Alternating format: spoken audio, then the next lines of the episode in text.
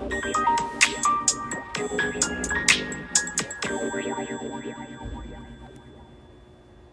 うこそよとる体チャンネルへ。この番組は健康で楽しく毎日を過ごしていきたい人たちが日々の生活をどう賢く工夫していくかをテーマにお届けしております。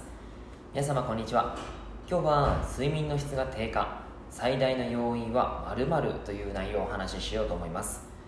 実はですね寝るにもエネルギーが必要だということをご存知でしょうか？突然何っていうふうに感じるかもしれませんが、えー、僕のジムに来てくださるお客様の中にも夜中に目が覚めてしまうんですっていう方が結構います。目が覚めるっていう風になるとですねやっぱ夜そのまま寝つけなくなっちゃってあの結局明け方頃には眠くなって寝不足になるっていうこんな経験がある方は意外と多いんじゃないかなというふうに感じますが今日はその原因を解明して快適な睡眠ライフを送れる方法を解説していきます。はい。というわけで、えー、睡眠の質が低下最大の要因は〇〇ということでの答えなんですが答えは低血糖になります。現代人は低血糖を起こしやすくて夜中に低血糖になることそして起きてしまうことこれをですね、えー、夜間低血糖というふうに言ったりします。低血糖を起こすと覚醒してしまうので夜中に起きてしまうっていう現象があるんです、え、でなぜですね低血糖覚醒につながるのかというと実は寝ている時も脳が働いています。睡眠にはノンレム睡眠とレム睡眠がありますよね。でちなみにレム睡眠は夢を見ている時間です。夢を見ている時は脳は激しく活動しているんですね。え日中のエネルギー消費の1.3倍っていう報告もあるそうです。人はですね糖質をエネルギー源として活動しているんですが脳も同じく糖質を使います。特に頭を使った後とか糖質を欲しますよね。甘いもの欲しいとかなったりしますよね。ということは寝ている時も脳で、えー、糖質が消費されているというふうに考えられます。脳内の老廃物除去とか記憶の整理定着をするために脳はやっぱり活動しなければいけないんですね。なので糖が必要不可欠になってきます。そのなその状況で、え、体内に十分に糖質がない場合はどうなるでしょうか？脳を働かせるエネルギーがエネルギー源がないので老廃物除去記憶の整理や定着ができなくなってくるんですね。それをなんとか脳はあの働きをしたいので、えー、糖質を体から作り出そうとします。この時に糖新生というふうに呼ばれるエネルギーを他の物質から作ることをするんですけども体はその筋肉とか皮膚脂肪を材料にして肝臓腎臓でグルコース、え、糖質のことですねに作り変えてなんとかエネルギーを確保しようとします。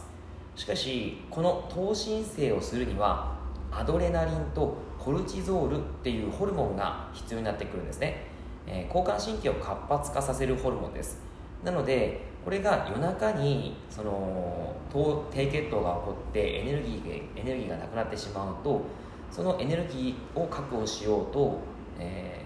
ー、アドレナリンやコルチゾールを分泌させて交感神経を活発させてしまうんですね。そしてエネルギーをなんとか確保して脳が活動するということになるんですがこれが夜中に覚醒させてしまう原因となるわけです。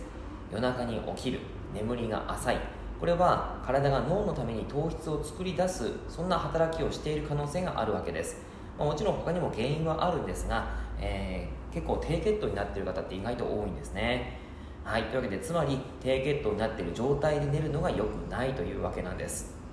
じゃあなぜこの低血糖になるのかということでえー、夜ご飯皆さんちゃんと炭水化物食べてますか？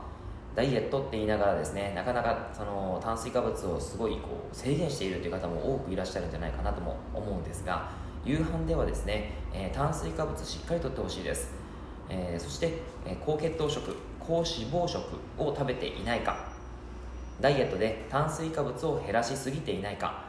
え朝昼晩の食感がえー、間食がうまく取れてなくて4時間以上食事と食事の間が空いている。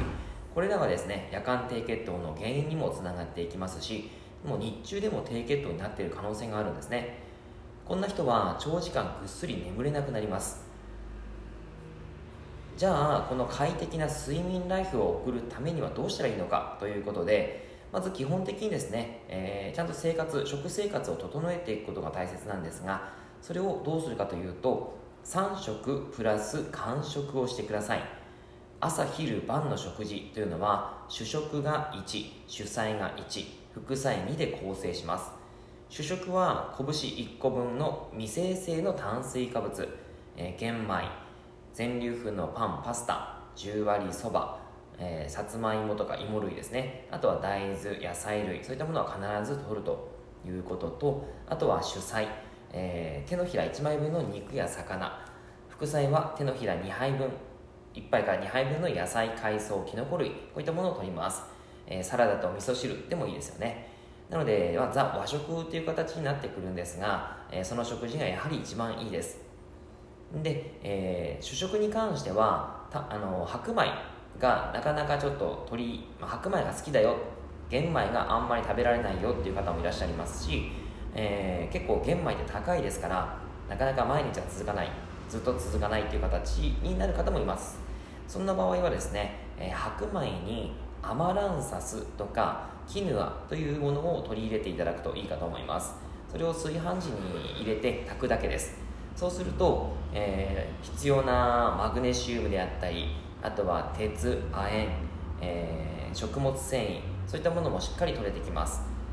はい。なのでこんな形で朝昼晩の食事をとりましょう。えっと夜の食事もですね、えー、例えば夜の9時以降寝るまでに3時間以上空く形であれば炭水化物を0.5から1は必ず取ってもらった方がいいです。0.5っていうのは拳ですね。拳の1個もしくは0.5個分ぐらいのえー、大きさの炭水化物をちゃんと取った方がいいです、はい、じゃないと夜間低血糖になるんですね。はい。であの太るっていうふうに思う方もいらっしゃるんですが、えー、基本的に人間は肝臓と筋肉にグリコーゲン糖質を貯蔵します、えー、大体肝臓は80からま 100g ぐらい、えー、筋肉は 300g ぐらいあるというふうに貯蔵できると言われているんですがえー、大体1時間でですね 5g 程度の炭水化物あの糖質を使います。人間の体は糖質を使います。それをですね例えば5時間食事をしていなければ、えー、25g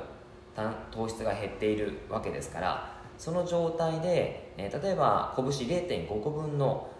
炭水化物を取るんだったら、えー、例えばこれが 80g から 100g 炭水化物があったとします。その中に糖質っていうのは大体 20g とか 30g 程度しかないのでそれをちゃんと補給してあげるとその肝臓に貯蔵できる大体の炭水化物量糖質量になるんですね、はい、なので、えー、それ以上たもちろん食べてしまえば太るんですがそれ以内に収めれば全然太ることはないんですね。だからこそ糖質っていうのは怖がらないで食べてほしいなと思います、まあ、ただあの高血糖食、えー、うどんえ菓子パンとかあとはパスタですね、え全粒粉ではないパスタとかそば、えーと、小麦粉が入ったそばとか、えあとはもちろんお菓子類とかですね。そういったものは絶対にあの高血糖食になってしまって、え太る原因になりますからそれは良くないです。はい。ということであとはですね、えー、朝と昼の間昼と夜の間には間食をとりましょう。血糖値を安定させるということはとても大切です。感触としては、えー、ブロススープ骨出しスープですね、えー、あとは MCT オイルとか生蜂蜜甘栗果物プロテイン、えー、あとは BCAA、EAA そういったものを取っていただくととてもいいかと思います。あとは寝る前はですね食事がなんかうまく取れなかったなっていう方のの場合は、えー、生蜂蜜をお湯割りで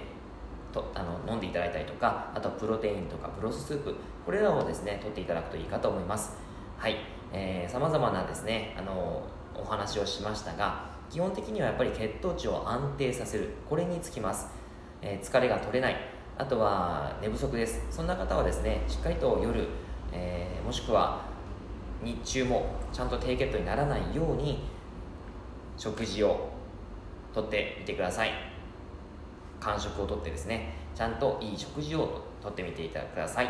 はい。というわけで以上になります。内容がいいなって思えたら周りの方にシェアしていただくと嬉しいです。またいいねマークやフォローしていただくと励みになります。今日もラジオを聴いてくださってありがとうございました。では良い一日を。